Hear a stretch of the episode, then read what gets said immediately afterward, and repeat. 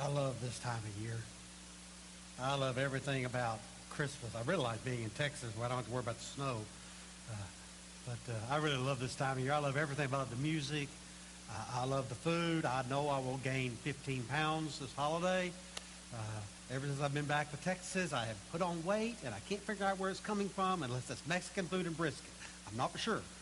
But uh, anyway, I love this time of year. I love the food. I love the smells. I, I love the music. I love the decorations. You know, I, I just love this time of year as it, draws us. It, draws us closer to one another. I think it draws us closer to the Lord. Uh, we're going to be looking at for the next five weeks the names of our Lord as revealed to us in the Word of God. I was reading something a while back. It said there's 700 titles or 700 names given to our Lord in the Bible.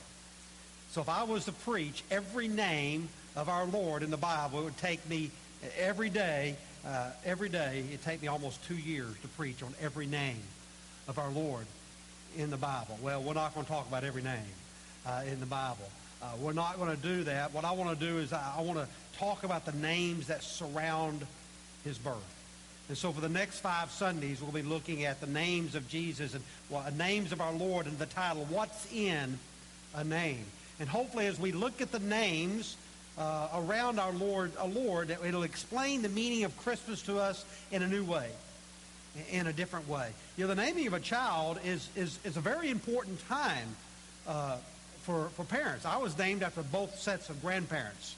Uh, my grandfather's on my mother's side was Bruce Shaw, and my grandfather on my father's side was William Keith, so therefore Bruce Keith became my name. Uh, that's a little bit of trivia there. It won't get you into heaven, but it, it might uh, help you someday in your life. Uh, so you know where my name comes. The, the naming of the giving of a name is significant. I was reading something a while back that that people that uh, children that are born with an unusual name have four times more possibility to be in delinquency, to be a juvenile delinquent simply by the name. Uh, I read the story of a man who wanted to change his name. And so he went for the judge to officially change his name. And so the judge asked him, What's your name? He goes, William Stinks. and, the judge, and the judge thought to himself, He goes, Well, I can see why the man wants to change his name. And so the judge asked him, He said, And what do you want to change your name to? He goes, Bill Stinks. uh, I don't think the guy quite got that. But so a name is important. You know, so, so the, the naming of a child is extremely important. And why are there so many names for our Lord? Why are there so many names for our Savior? It's because you cannot contain everything about our Lord in one name. Uh, he means so much. So, so when we examine all the names uh, of our Lord, we begin to understand a little bit more about him and why he came. And the more familiar name to us is the name Jesus.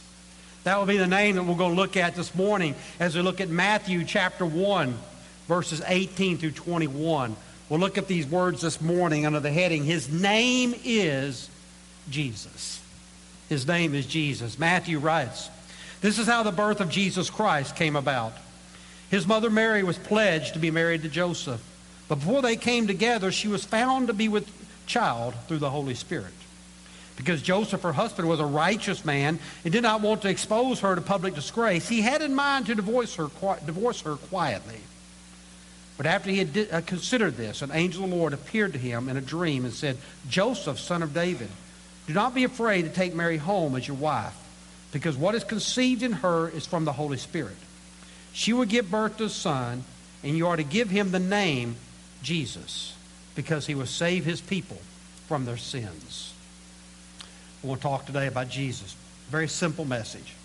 Not very anything profound about what I'm about to say, but hopefully it will give a new meaning to Christmas this year as it's fast approaching. The first thing we need to see is the name of Jesus is a simple name. Nobody thought it was unusual that Joseph wanted to name his child Jesus. Nobody thought that was unusual. Unlike the naming of John the Baptist, when everybody questioned, why are you naming your son John? You have nobody in your family named after John. He's not in your lineage. Nobody thought anything about that.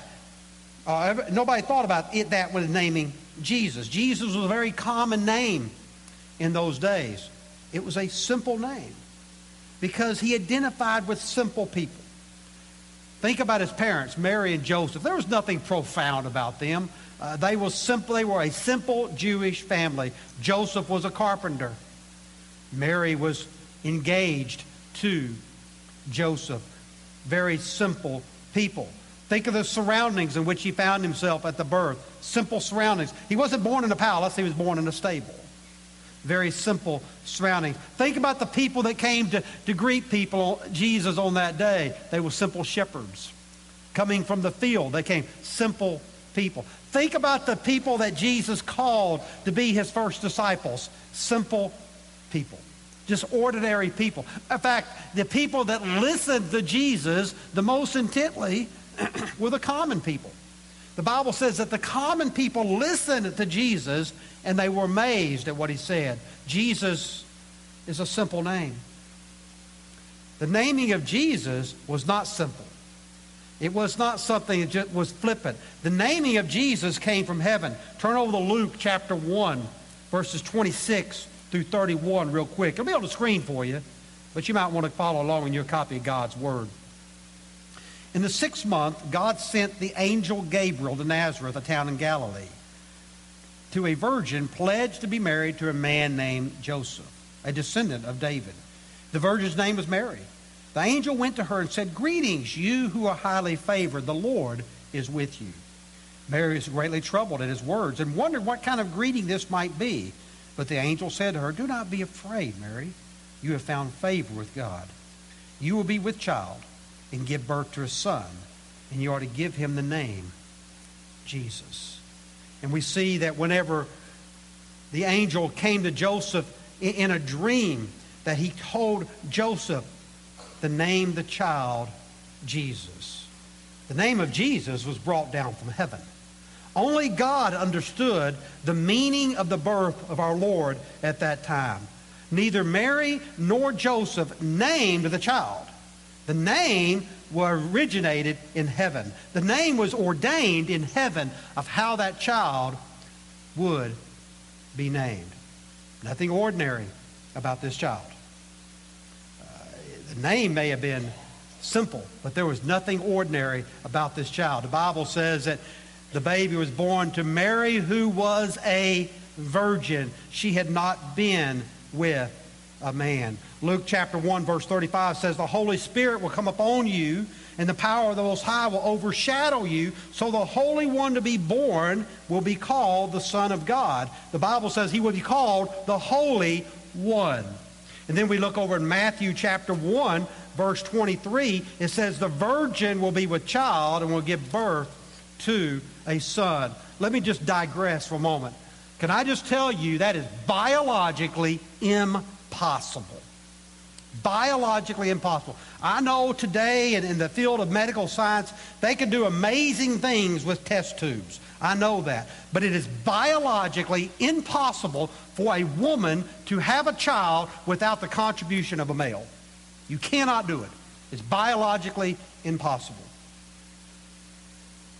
But here we see it happening. When Jesus was born, the Bible says that he was born of the Virgin Mary. When Jesus was born, the male was taken out of the picture. There was no male contribution. The reason it happened is so that the Holy Spirit could touch the womb of Mary himself. That he could touch the womb and cause that to happen. So when Mary held the baby in her arms. Can you imagine that? Holding, holding the creator of the universe, 21 inches long in your arms.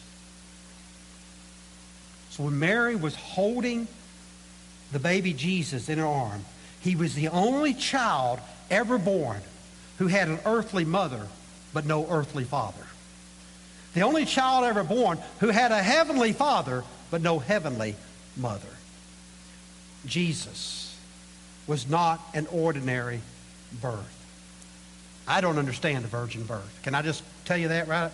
Listen, you don't have to understand it to believe it. You don't have to understand it to believe it. The Bible says that Jesus was born of a virgin. It's a simple name, but it has an extraordinary origin. Not only is the name of Jesus a simple name, the name of Jesus is a significant name. Even though it was simple, it doesn't mean it did not have significance. It was a, a common name, but it had significance for the people. As a matter of fact, the name of Jesus probably would have instilled feelings of national pride in the people. Every time the name was spoken, it would bring national pride to the individuals. It's a name that was well respected. The first time we find this name mentioned in the Bible is Numbers chapter 13, verse 16, where it says, Moses gave Hoshea, son of Nun, the name Joshua. Joshua means God is salvation. Joshua is the Hebrew name, Jesus is the Greek name. It's the exact same name. All of a sudden, it brings significance to that name. We know that Joshua was a great conqueror. We know that Moses was the great leader of the people of Israel. Moses led them out of Egypt. He led them through the wilderness for 40 years, and he led them to the edge of the promised land. But Moses could not take them into the promised land. In order to do that, God gave another man, another leader, by the na- a man by the name of Joshua. And Joshua led them into the land of conquest. Joshua led them to the promised land, and he overcame the people in that land. He conquered them. Even though his army was much smaller, he conquered the mighty armies in the promised land. Not only was he a, a, great conqueror, but it says in the book of Joshua that he settled every family in the precise, in the precise position where God had appointed them. Joshua was a great name. He was a conqueror. He was a, the guy, he was a, their deliverer. He was the first to bear the name in the pages of history. So when they would hear this name, Jesus, Yeshua, they would remember with pride what God had done for the people in delivering them and by giving them the promised land. I think there's a story out of the Iraq War that will illustrate this truth. Uh, for some, of, most of us know, know about the Iraq War that whenever we went to war with Iraq uh, to remove Saddam Hussein from power, the, uh, the Americans aligned themselves with the Kurds in the northern part of Iraq because they had been uh, abused and mistreated by Saddam Hussein.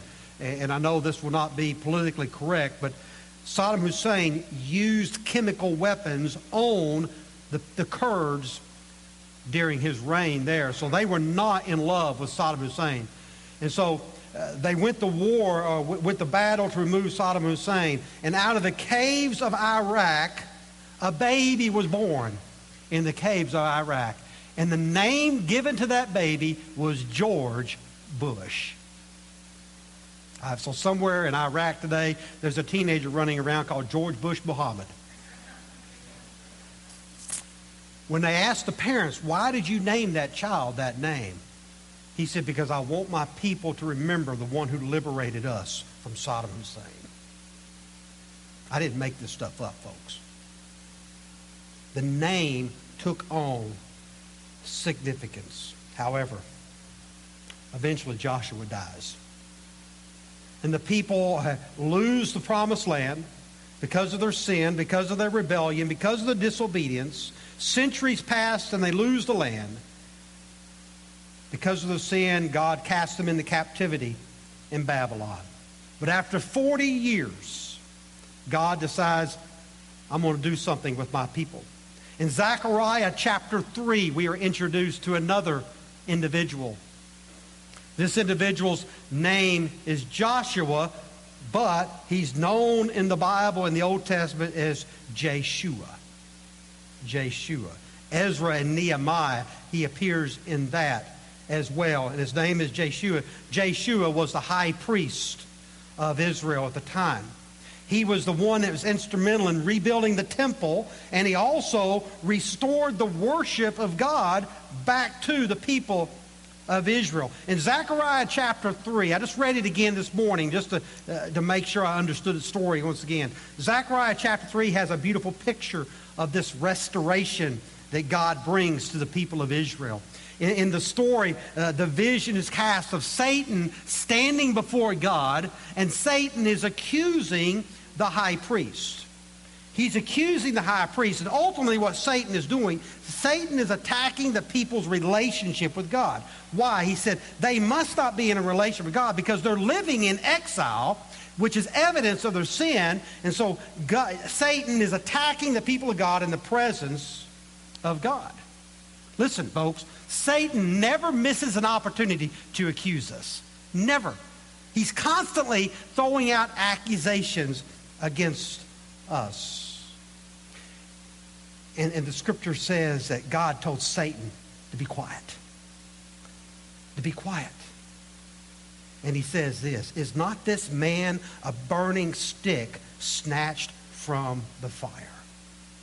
Is not this man a burning stick snatched from the fire? And what God was saying is that the Jewish people the Jewish people are being restored. The Jewish people are being recalled from captivity. They're being recalled from Babylon. They're going to be placed back into the Holy Land. They're going to be placed back into Jerusalem. And this man, this man will be the one that will lead them. This man will be the one that restores their relationship with me. This man will be the one that restores the temple. This man will be the one that restores their worship.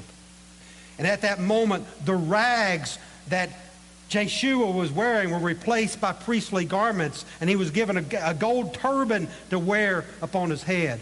And later on in Zechariah chapter 3, we see that Yeshua was simply a forerunner to a greater high priest who would come. You didn't know all that was in there, did you? It was there. Yeshua. Yeshua. And so the Jewish people they would hear that name, Jesus. Maybe he'll be the one that restore the promised land to us. Yeshua. Maybe he'll be the one that will restore worship. Maybe he'll be the one that restores our intimacy, our relationship with God once again. Every time they heard the name Jesus. It's a simple name Jesus. It's a significant name Jesus. But there's one more truth about this name. The name of Jesus is a saving name. The angel said, Give him the name of Jesus. And then he added in verse 21 because he will save his people from their sins. Give him the name Jesus because he will save his people from their sins. The Bible says that Jesus would be the Savior of the world. He would save people from their, their sins. He wouldn't restore the people to the land. He wouldn't establish a new religion. He would save people from their sins. And listen, folks, we are all sinners, every one of us. We are sinners by nature, and we are sinners by choice. That's who we are as individuals. That is the greatest problem we all struggle with. It's our sin nature and our sin behavior. Every one of us are sinners, say either saved by grace or not saved by grace. Every one of us. People ask, What are you going to do with your sins? What are you going to do with your sins? Do you have an answer to that question? Do you have an answer to that question, what you're going to do with your sins? Because it's our sins which tie us to the Christmas story. It's our sins that tie us to what Jesus came to do in, at Bethlehem. The first link of your life and my life to the Christmas story is our sins. It's not our goodness. It's our badness. It's not our merit, it's our misery. It's not our spiritual riches, it's our spiritual rags. The whole message of Christmas is that you and I are sinners and in need of a Savior. That's the whole message. That's why 1 Timothy chapter 1 verse 15 says Christ Jesus came into the world to save sinners.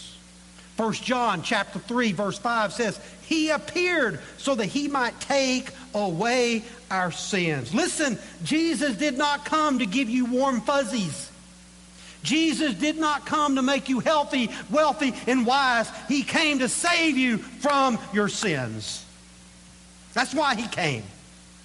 For no other purpose but to save us from our sins and restore that broken relationship that we had with the Holy God. If we don't tie the cross, we don't tie the cross to the cradle, we miss the point of Christmas. We miss the whole point.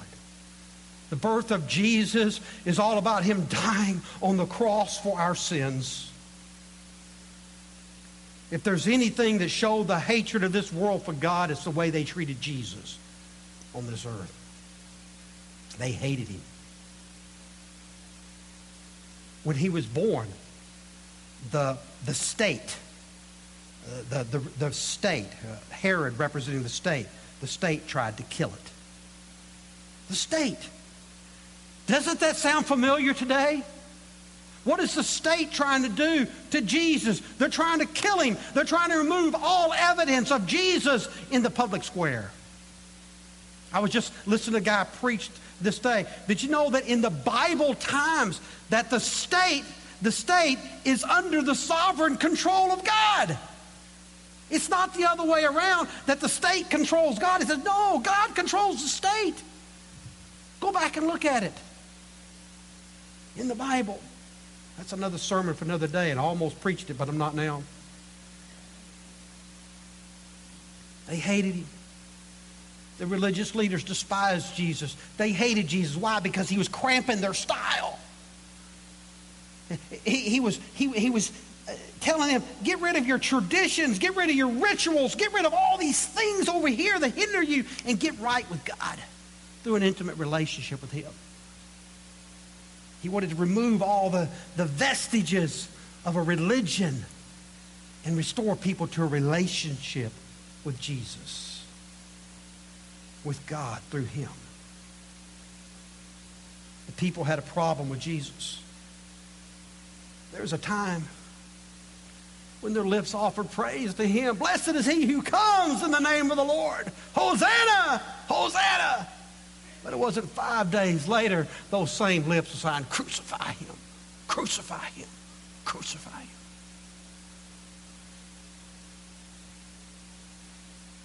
The hatred of the world for the love for the Lord was more pronounced than any other time than when Jesus walked upon this earth. The people had a problem with Jesus. If you want to have a problem in society today, tell them that Jesus is a Savior. If you really want to have a problem in the world today, tell them that Jesus is the only Savior. See, people don't want to hear that message. Uh, they don't want to hear that. You see, people want to pick and choose.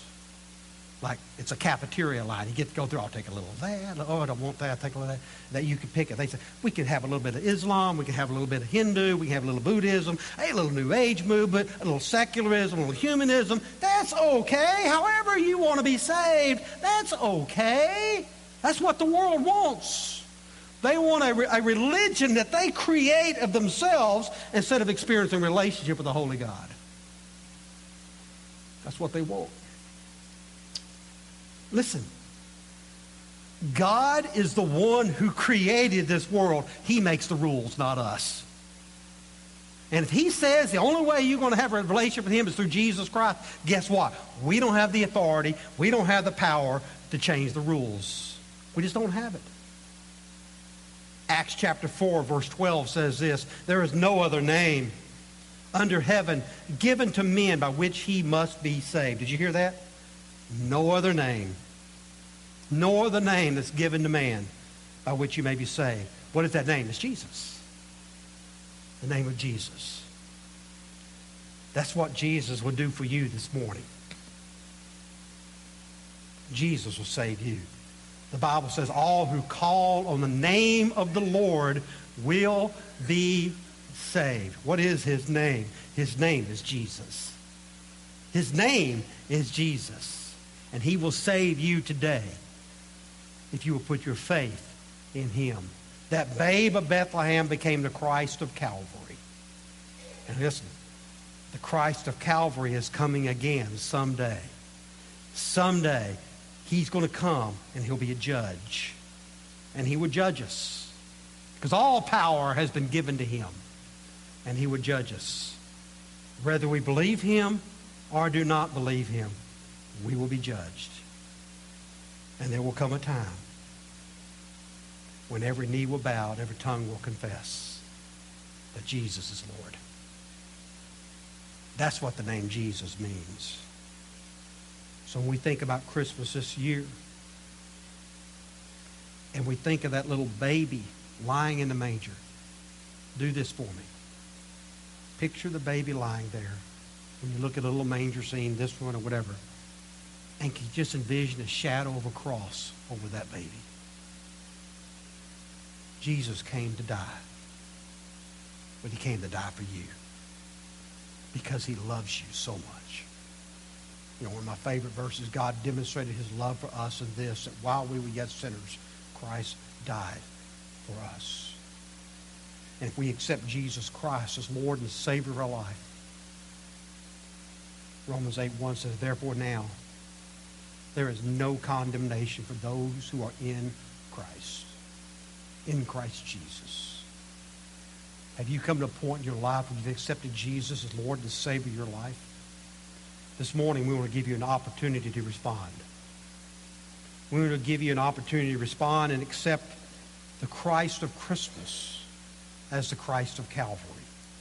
Maybe some of you, you've been religious your entire life. You could be like my son. He was born on a Monday. He was in church on Sunday. Been in church his entire life. You had your name on the cradle roll. I'm not interested if your name's on the cradle roll. You know, matter of fact, I'm not even interested if your name is on the church roll. I want to know if your name is written in heaven. Church will not save you. It will not do it. The only thing that saves you is a relationship with Jesus Christ as Lord and Savior of your life. Some of you might, for the very first time, said, I need Jesus as my Savior. We want to give you an opportunity to respond. Others of you said, I think I know pretty much everyone here, but maybe you need a church home. Said, man, I need a church home, a place where I can be a part. We want to invite you to be a part of this church. Maybe others said, recommit your life. You know, sometimes just recommitting just means, you know, I want to reaffirm that, that, that my faith is real. I want to reaffirm it and just, yeah, I'm going to make every effort I can to be a follower of Jesus. Some of you might need to do that. I'm going to have Kip's going to come lead us. Marilyn's going to come and play. Give you an opportunity to respond. Would you stand with me? Josh's going to come up. Marcia, make her way down. We're here for you. We're not here to uh, talk about you. We're here to talk with you. We're here to pray with you if maybe you need some help in that area. Maybe you need Jesus, Lord and Savior. We can tell you what you need to do to respond to that.